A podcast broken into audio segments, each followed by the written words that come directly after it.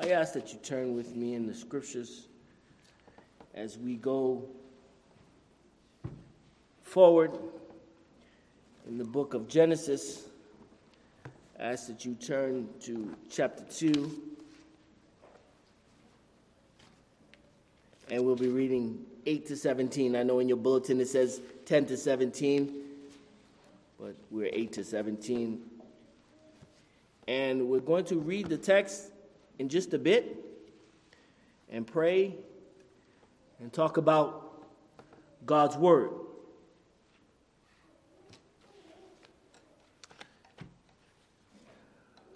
When we go to build something, we use, usually use a manual, particularly if you're challenged. If you're like other folks in this congregation, you can do these things, you can build these things with your eyes closed. But most of us who are challenged in that way need directions. We need to be able to read them, understand them, and apply them. This is what we do with God's Word. We read God's Word, we apply it to our hearts, and then we grow. And then we go through the cycle again. So I ask you now to turn to Genesis chapter 2.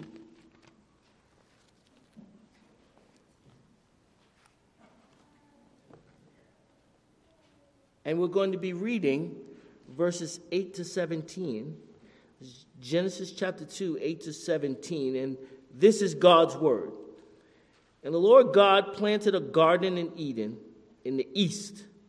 And there he put the man whom he had formed. And out of the ground the Lord God made to spring up every tree that is pleasant to the sight and good for food. The tree of life was in the midst of the garden, and the tree of the knowledge of good and evil.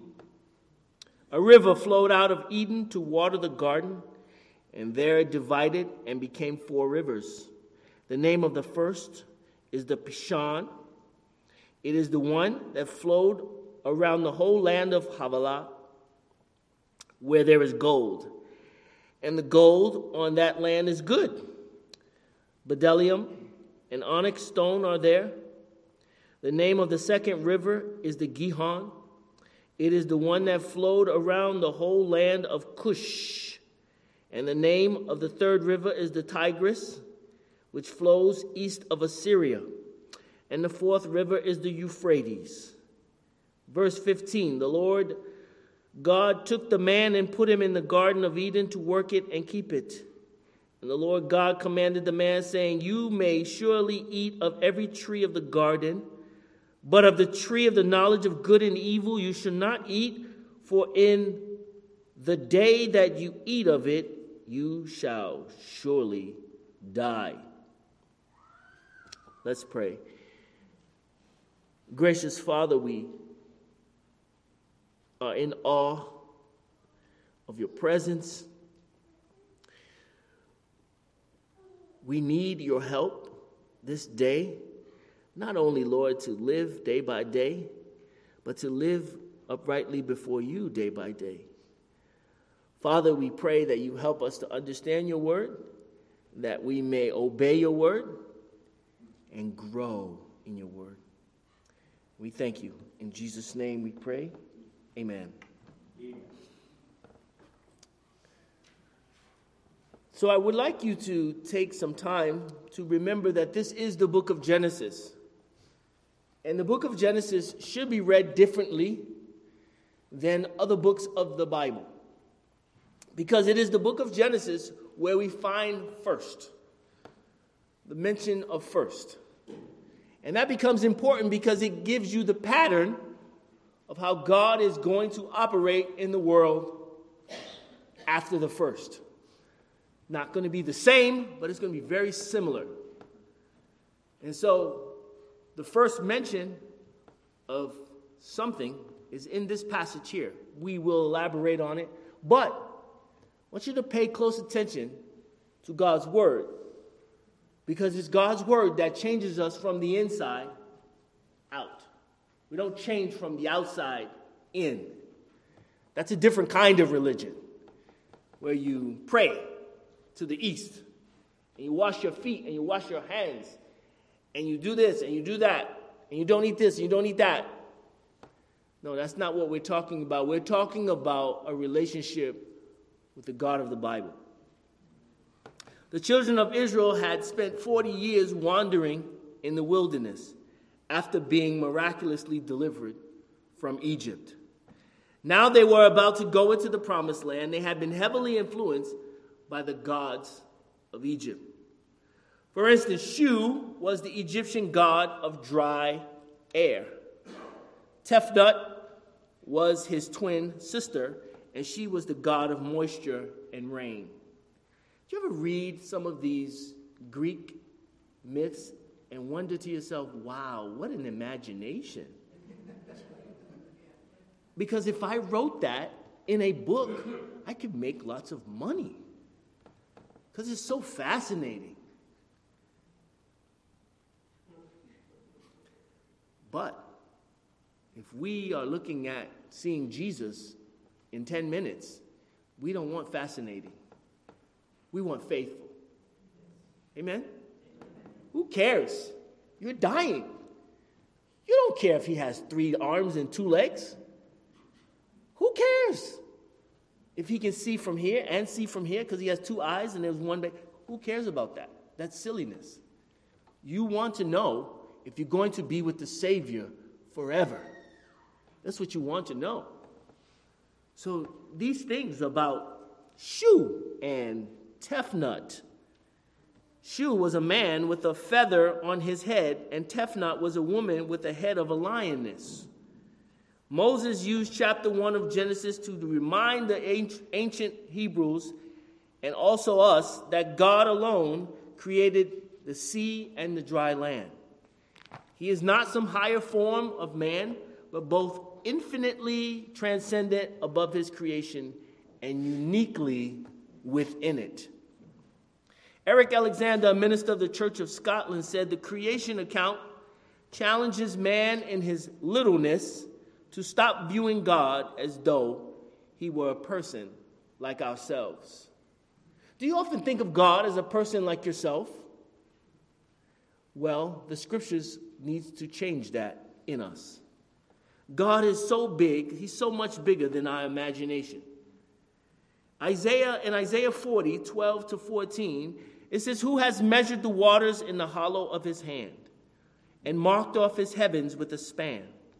Who has enclosed the dust of the earth in a measure and weighted the mountains in scales and the hills in a balance? To whom then will you liken God, or what likeness compares with him? No, we can't, and dare not compare man or any other creature thing to the maker of heaven and earth. The creation account in Genesis chapter 1 makes it clear that God has no equals, no rivals. He doesn't have a twin sister. And so, he doesn't pout and get angry because the human beings didn't bring all of their offerings. Chapter 1 of Genesis reveals things, these things to us so that we can remember our God who art in heaven, and we can hallow his name. One of the dangers of believing God is just like we are, is to reduce him to the status of compassionate friend or empathetic family member. But some of your problems are larger than any human friend can handle or any empathetic family member can bear.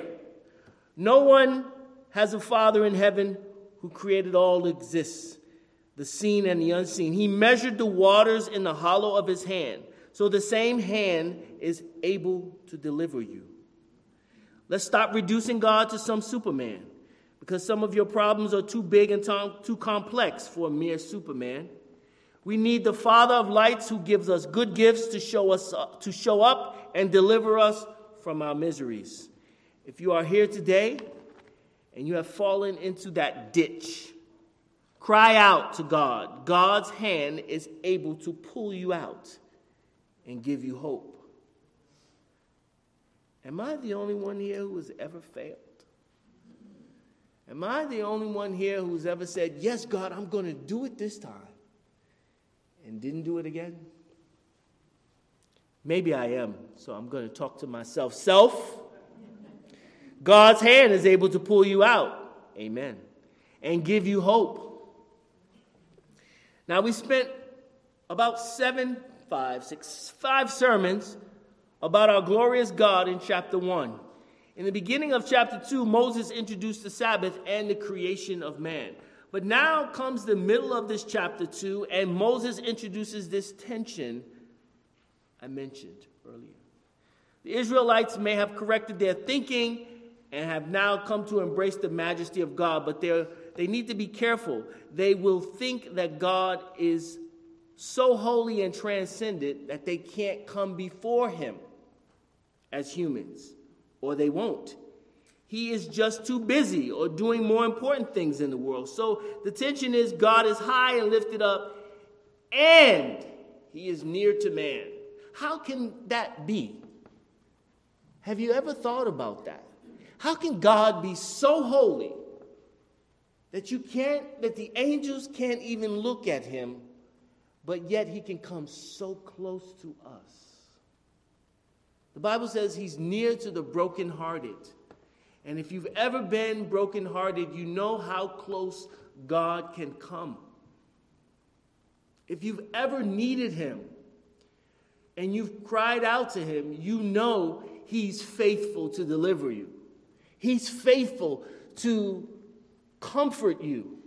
Those of us who have lost loved ones, those of us who are struggling with sins and we can't shake them off, and you've cried out to the Lord and He has come to where you were, you know the feeling.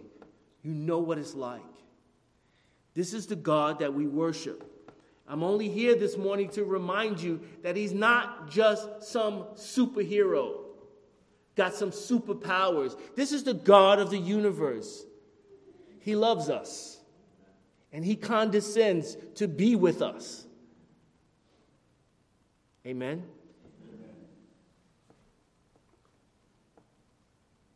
So some of you may say, This is too much.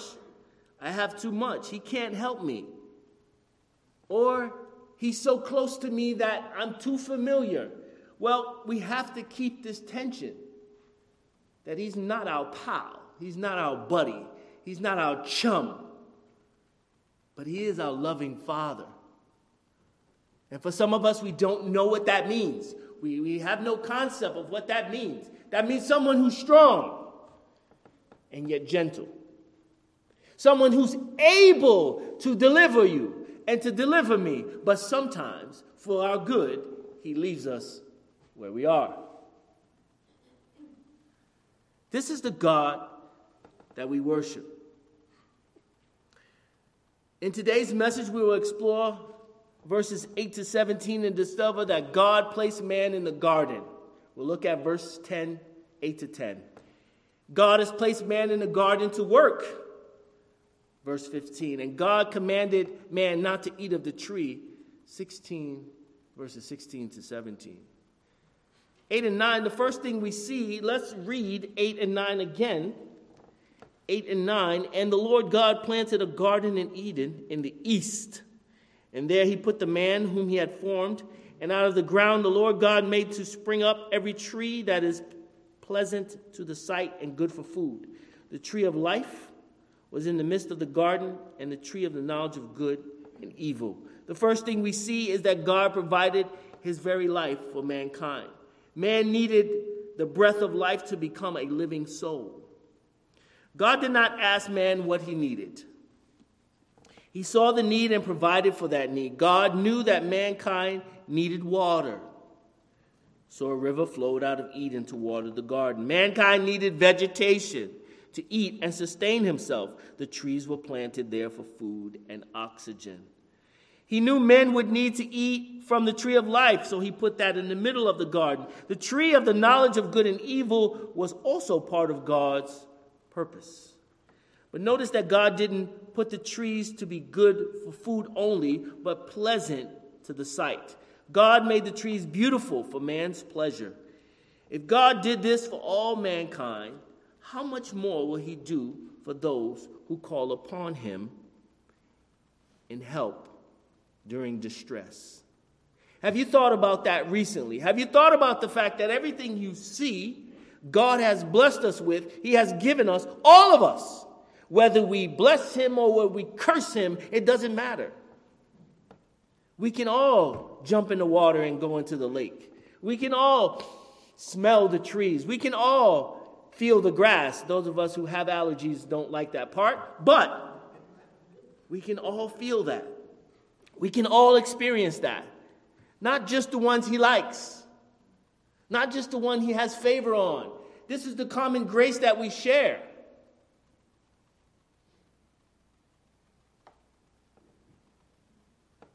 How often do we think that these blessings are for all people? Not just for Christians, for all people. God is gracious. God put the tree of life in the middle of the garden. And later in chapter 3, after man had sinned, God mercifully blocked access to the tree of life. Can you imagine what the earth would be like if there was no death? No death. People like Cain, Jezebel, Stalin, Hitler, they could be sitting right next to you. Hi, how are you? I'm doing well. What's your name? Hitler. Hit, like Hitler, Hitler? Yeah, Hitler, Hitler.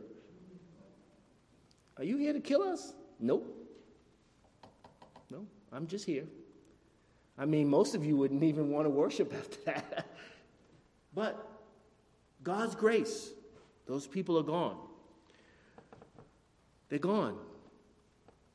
But the tree of life remained inadmissible, so they couldn't get it. We have a problem. Our sins need to be atoned for.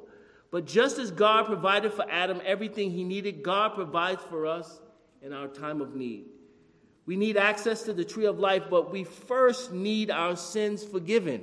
Because remember what God said in Genesis we must close off this tree because they'll live forever.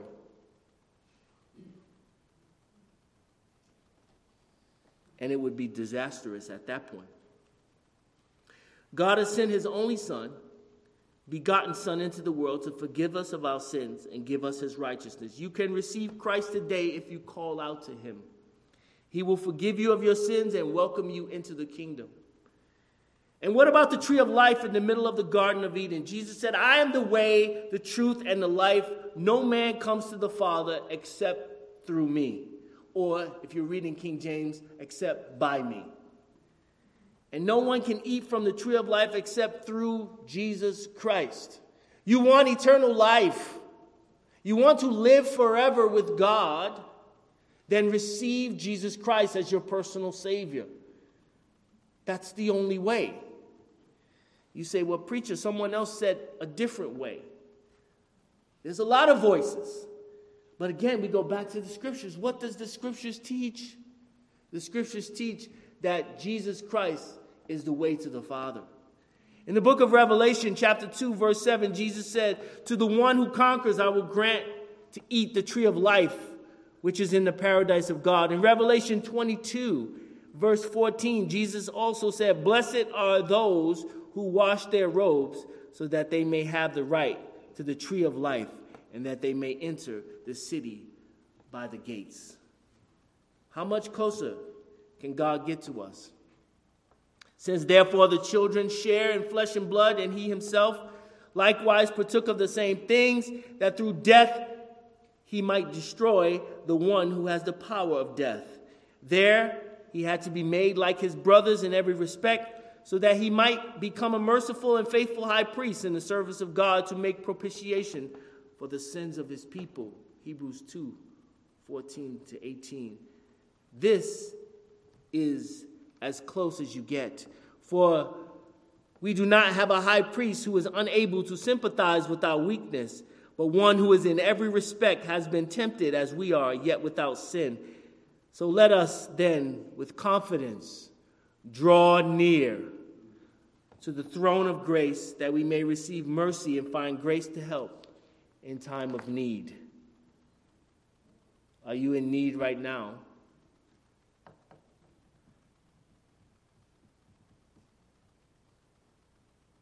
Only those who truly know Christ and only those whose Christ is pulling at their hearts right now knows that we're in need. People in the world don't think they're in need.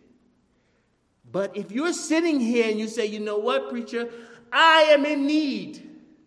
Let me tell you something. Let me tell you what's happening to you. Let me tell you what's probably happening to you.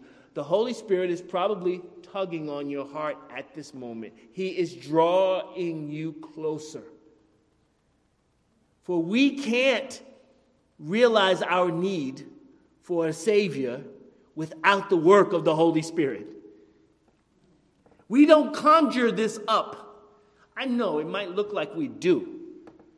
Pastor Bissett is here preaching weekly, weekly, weekly, weekly. I'm here every once in a while, every once in a while. Another preacher comes every once in a while. You think, oh, look at them.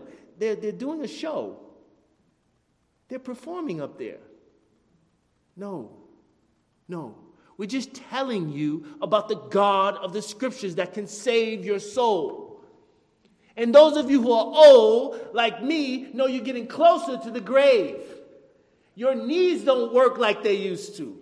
Your arms don't work like they used to. You're waking up with back pain. You're waking up with knee pain and leg pain, eye pain. Some of you can have see. But it gets better with Jesus, right? We get a new body. Amen? Amen? Man, we shed this, I shouldn't say man in the pulpit, but you know, we shed this old thing and we get a new thing. I don't know how it's going to be. Don't ask me about the flowers and the flying around. I don't know. But I know it's going to be new and I know it's going to be good. Amen? It's going to be really good.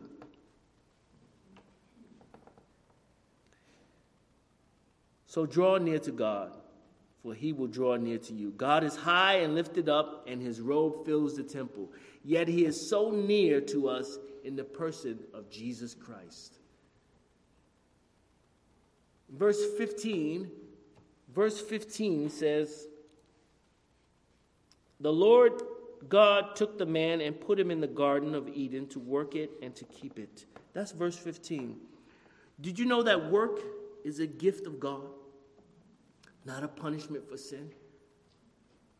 Oh, I know most of you in this congregation. I know you work hard. You work harder than me. So, really, this message goes to me first that work is a gift from God. It is not part of sin. Adam is here. He's still in his innocent state and he's working. Work is a gift from God. We see Adam working before he falls into sin. This is a great book for family devotion based on the Heidelberg Catechism by Starr Meade entitled Comforting Hearts, Teaching Minds. In one of its daily devotions, it reads Work is a gift from God. It is a good thing to have something to do that is worthwhile, that uses skills and abilities we have, and that helps other people. Have you thought about that? Have you thought about that recently? When you get up on a Monday morning and you go to work and you work for 8, 9, 10, 12 hours, do you realize that you're making money? Not just to pay your bills, but possibly to help someone else.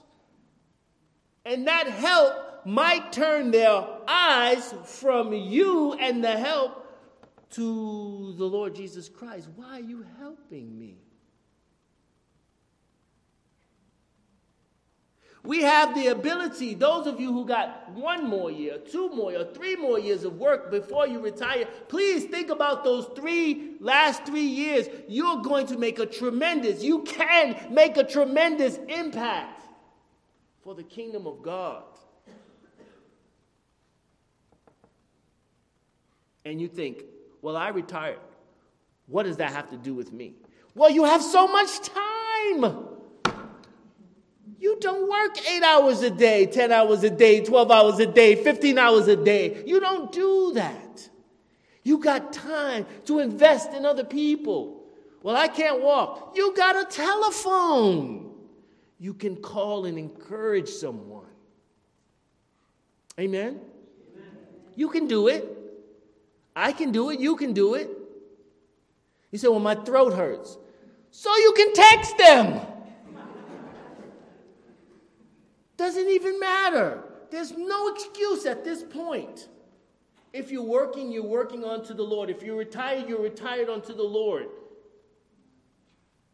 Yes, I'm talking to you, but I'm talking to me. I got a couple more years left. I got to go strong. I have to go strong. Pray. You, you, you, pray for me that I finish the race strong. And I'll pray for you that you finish the race strong. We got younger people here who don't even have a job. Can you imagine blessing them? Blessing them. He said, What you give me money for? Why you do this? Why you buy this for me for? Because the Lord loves you. He loves me. Hmm. You don't think that, that the person will think about that? They will think about that. I know. We got to get back to the text. We're supposed to be preaching, not doing what I'm doing. Let's, let's, let's go back to the text. Christians are to earn money to provide for our own needs and then help provide for the needs of others who are in want. It is not only our responsibility to provide for ourselves, but we must provide for the needs of others as well. Listen, I want to camp right here because Christians, we need to be the most giving people on this planet. When people die, when people look at their look at their life and they think to themselves, what, what am I thinking about? You should think, wow, my neighbor used to be so kind to me. Why is this neighbor so kind to me? Why is this person buying me things? Does this person want something? This person have a ulterior motive? No. The, the, the, the gifts of God makes room and, and it just opens up. And the people say, Why are you doing this? And you have a perfect opportunity to share about the love of Christ. So you say, I like my money. I don't want to give my money away. You might have an opportunity to share the gospel of Jesus Christ if you just gave $10 or something to somebody, help, help somebody. Why are you giving me this for? You, you needed a coffee, you don't have money. Yeah, but why, why, why? What do you want from me? I don't. I want you to look at Jesus. What? You say, oh, I can't witness. I can't. You can do that. You can do that. You can take it out your pocket. Here, I pay for you. I pay for you. Here. Why are you doing that? Because I want you to know the Savior, the goodness of the Lord.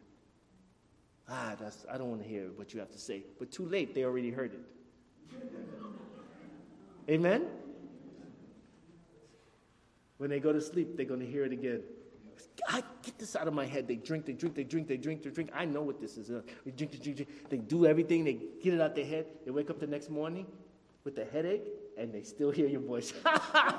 Praise God. Right? You can do this. Come on, you can do this. You, you can. You can. It doesn't take a preacher to do that. You can do this. You know the Savior, you can do this. I'm begging you, you can do it. We all may not be like the super evangelists, like I don't want to name people in this congregation, but we know them. They're super evangelists. They go everywhere. They tell everybody about Jesus. But maybe if you told one person, just one in your lifetime, they would experience the grace of God. Wow. And then you can be you can say to yourself, I was a part of that. I was a part of that.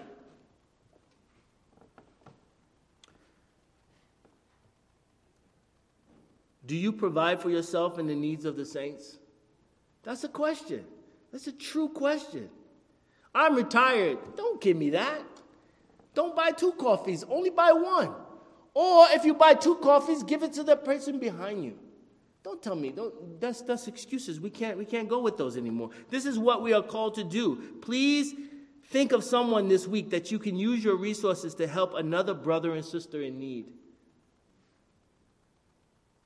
And you say, well, are we just supposed to provide for non believers, unbelievers? No, you provide for believers. You know what happens when you give me or you give another believer something? They go, praise God. And their heart grows for the Lord like this. You was a part of that. That's a blessing. What is your attitude towards work? Do you think we work for a means to the end? Do you think about the day of retirement some goal or trophy to achieve? Yeah, most of you who know me, yes, that's what I think about most of the time. Is this the right attitude? No, it is not. What am I doing? I'm talking to myself. That's ridiculous. No, it is not the right attitude. And if you have that attitude, it's not the right attitude. We have a short window to tell someone about Jesus Christ. What are we doing about it? Brian Spivey, what are you doing about it? I can't speak for you. You might be doing something about it. But me, what am I doing about it? Is this the right attitude when it comes to work? I don't believe this pleases the Lord, and we must repent and think of work as a privilege, not a punishment. We have the ability to glorify God in our work, and we must rise to that occasion. You say, but I'm retired. But you clean your yard. You can rake for the glory of God.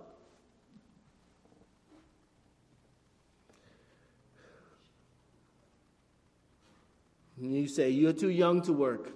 Ah, don't give me that. That's an excuse.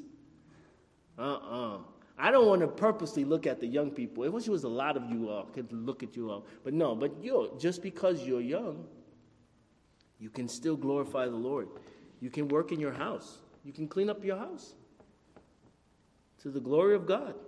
You can clean your room. You can help around the house. This is pleasing to the Lord. Maybe you have put your time in and you are at your retirement stage and I told you already you're not off the hook. No, any work that you do at this point is working as unto the Lord. Let's pray that our attitude toward work is God honoring. And God placed man in the garden not only to work, but to keep it.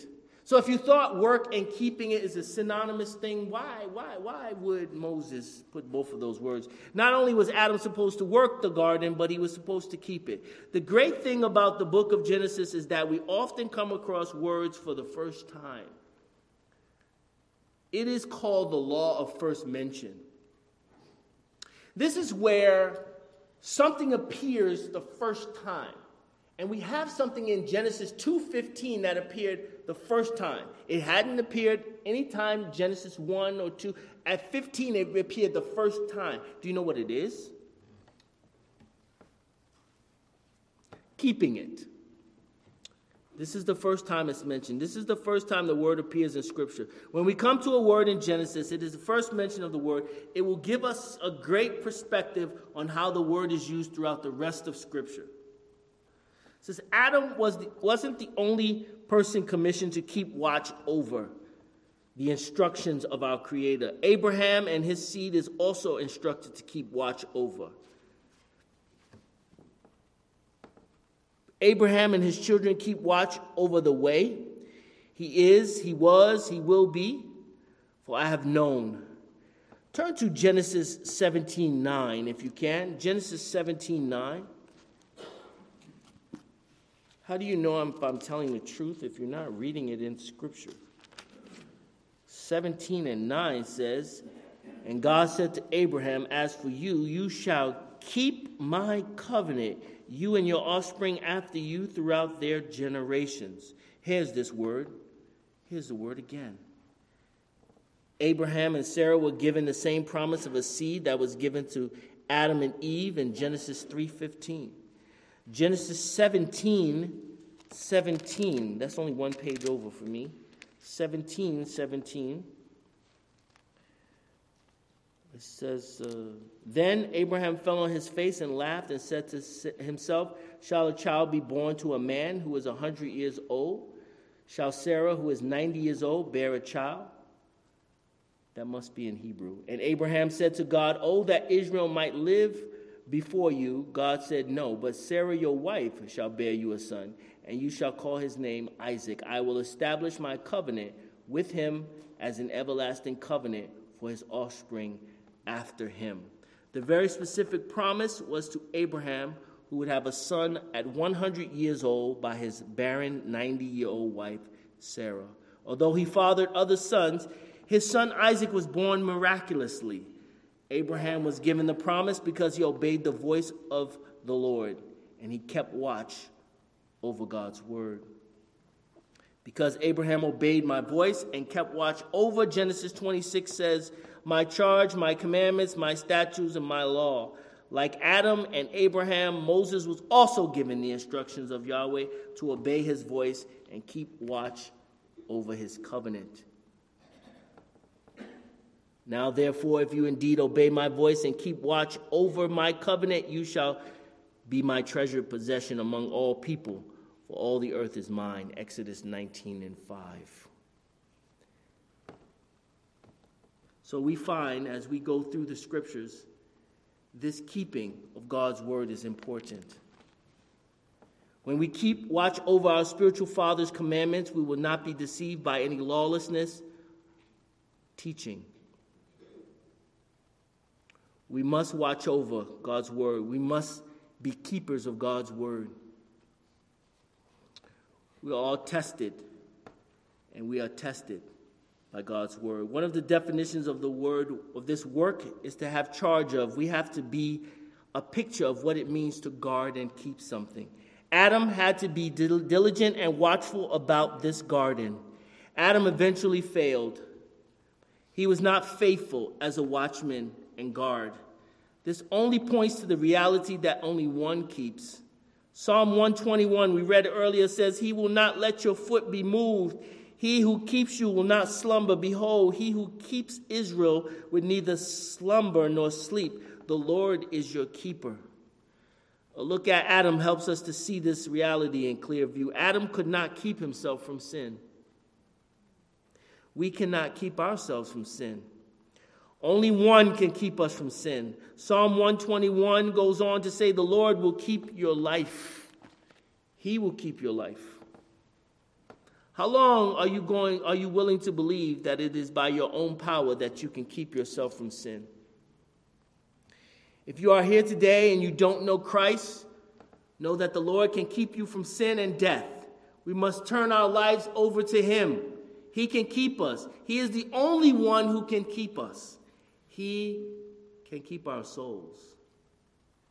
Lastly, verse 16 and 17 of chapter 2, we have, And the Lord God commanded the man, saying, You may surely eat of every tree of the garden, but of the tree of the knowledge of good and evil you shall not eat. For the day that you eat of it, you shall surely die. Those of us who know the scriptures know knows what happened. We know what happened. We know that Eve took of the tree and gave it to Adam, and they died. And if you just being introduced to the Bible and you're reading and you say, wait, wait a minute, wait a minute, they didn't die, they kept talking to each other. Well, they, they died spiritually. The life that they had from God was cut off. And at that point, they were moving toward the grave. Before that, they were moving closer to the Lord. And this is what happened God commanded them not to eat from the tree. And they were deceived, and they ate, and death reigned. And death reigned from one man all the way to Jesus Christ. But Jesus Christ became the second Adam. Amen. And he lived a perfect life and he obeyed perfectly, and he fulfilled the law with his life. And we too can have eternal life if we receive Jesus Christ as our personal Savior. If you are here today and you don't know him, what does that mean? Sometimes preachers talk and they don't understand, people don't understand what they're saying. So I haven't been a preacher for very long, so I can talk to you. I can just talk to you like we're talking in a cafeteria, like we're talking on the street. Listen, you're a sinner, I'm a sinner. And if we do nothing, we are destined. Our destination is hell. Okay? That means a place that's away from God that will suffer forever and ever. You say, You believe that? Yes, I do. Why? Because the Bible teaches that. But there's a way to escape that death. Yeah, I know. Do good things. No. I know. Don't lie about people. No. That's not it. Because if you don't lie about people, you'll steal something. So you'll break something. And once you break the commandment, it's not like you can go pay and say, hey, I broke the commandment, here's $400,000, I'm back. No, once you break it, it's broke. Can't be fixed anymore. It's done. But there's a way for an escape. There's a way to be saved. There's a way to be born again. All of those words mean the same thing. There's a way for deliverance. And all we must do is acknowledge the fact that we would never have our sins forgiven unless someone like God forgives them. Does this make sense? Is this making any sense to you? I think sometimes preachers preach to themselves or they preach to other preachers, but they don't preach to the people. And the people are going, What is he talking about? I don't know, but it sure sounds good. Sound good? You're going to hell. That doesn't make any sense. You want to hear something good? Listen to the Beatles or something else. The good news of Jesus Christ is for you to be saved. You receive him as your Savior. You say, Lord Jesus, I cannot do it on my own. I need you to cover my sin. And once you cover my sin, I can be forgiven and I can live in freedom for the rest of eternity. Not for the rest of my life, for the rest of eternity. That's the good news. That's why I'm here. That's why the preacher preaches every week. We say the same thing over and over and over, hoping that you hear. Praying that that baby in the womb will come out and hear. You say, You're crazy. That's okay. I'll be crazy about Jesus. You can be crazy about other things, crazy about cars, and crazy about motorcycles. You're going to hell. Sorry, I know it's not politically correct to say something like that. But that's what the reality is. Without Jesus Christ, we are hellbound. That sounds probably better than you're going to hell. We are hellbound. That's our destination. You have questions. You say, I'm going to come when I get all my questions answered. You will never come. You're not going to get all of your questions answered. But you'll get the main one answered. Where will I spend eternity? That's the question you want answered.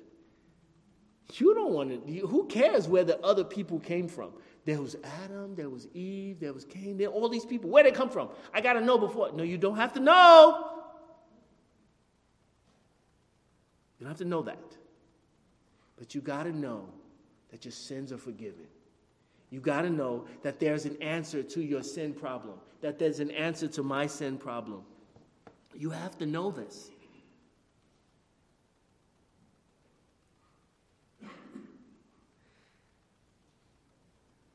One of my favorite preachers and someone I look up to dearly. Excuse me, looked up to dearly. He's gone to be with the Lord now.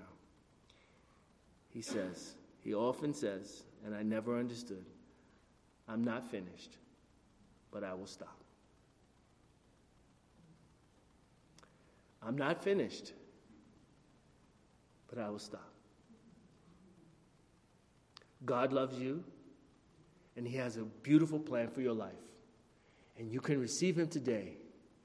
Just reach out and say something, something simple like, Lord Jesus, I want you to be my Savior. I am done with this life. I am done trying. I can never do this ever again. I can't. I need you to help me. And He's faithful. He's faithful. He has saved my soul. I sing, He shall hold me fast now with such conviction. Don't you want to sing with such conviction? Then receive Christ today as your Savior. Let's pray. Blessed Lord Jesus, no human mind could conceive or invent the gospel. Acting in eternal grace, you are both its messenger and its message. Lived out on earth through infinite compassion, applying your life to insult, injury, death, that I might be redeemed, that we might be redeemed, ransomed, and freed. Blessed be you, O Father, for contriving this way. Eternal thanks to you, O Lamb of God, for opening this way. Praise everlasting to you, O Holy Spirit, for applying this way to my heart. Glorious Trinity, impress the gospel on my soul until its virtue diffuses every faculty. Let it be heard, acknowledged, professed, and felt. Teach me to secure this mighty blessing. Help me to give you every darling lust to submit heart and life to its command, to have it in my will, controlling my affections, molding my understanding, to adhere strictly to the rules of true religion, not departing from them in any instance, nor for any advantage in order to escape evil, inconvenience, or danger. Take me to the cross to seek glory from its infamy. Strip me of every pretense of righteousness by my own doings. O gracious Redeemer, I have neglected you too long. We have neglected you too long.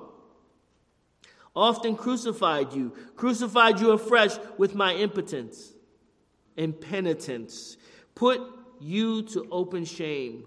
I thank you for the patience that has borne with me so long, and for the grace that now makes me willing to be yours. Oh, unite me to yourself with inseparable bonds, that nothing may ever draw me back from thee, my Lord, my Savior. We love you, Lord. Sometimes words don't convey it enough, but we use what we have, we use our words. We use our words to say thank you. Thank you for the blood. Thank you for your Holy Spirit. Thank you for your sacrifice on the cross. Lord, we are thankful. And if there's someone here, Lord, who is on the brink of receiving you as Savior, please, Lord, please draw them by your Spirit. We will be forever grateful in Jesus' name. Amen.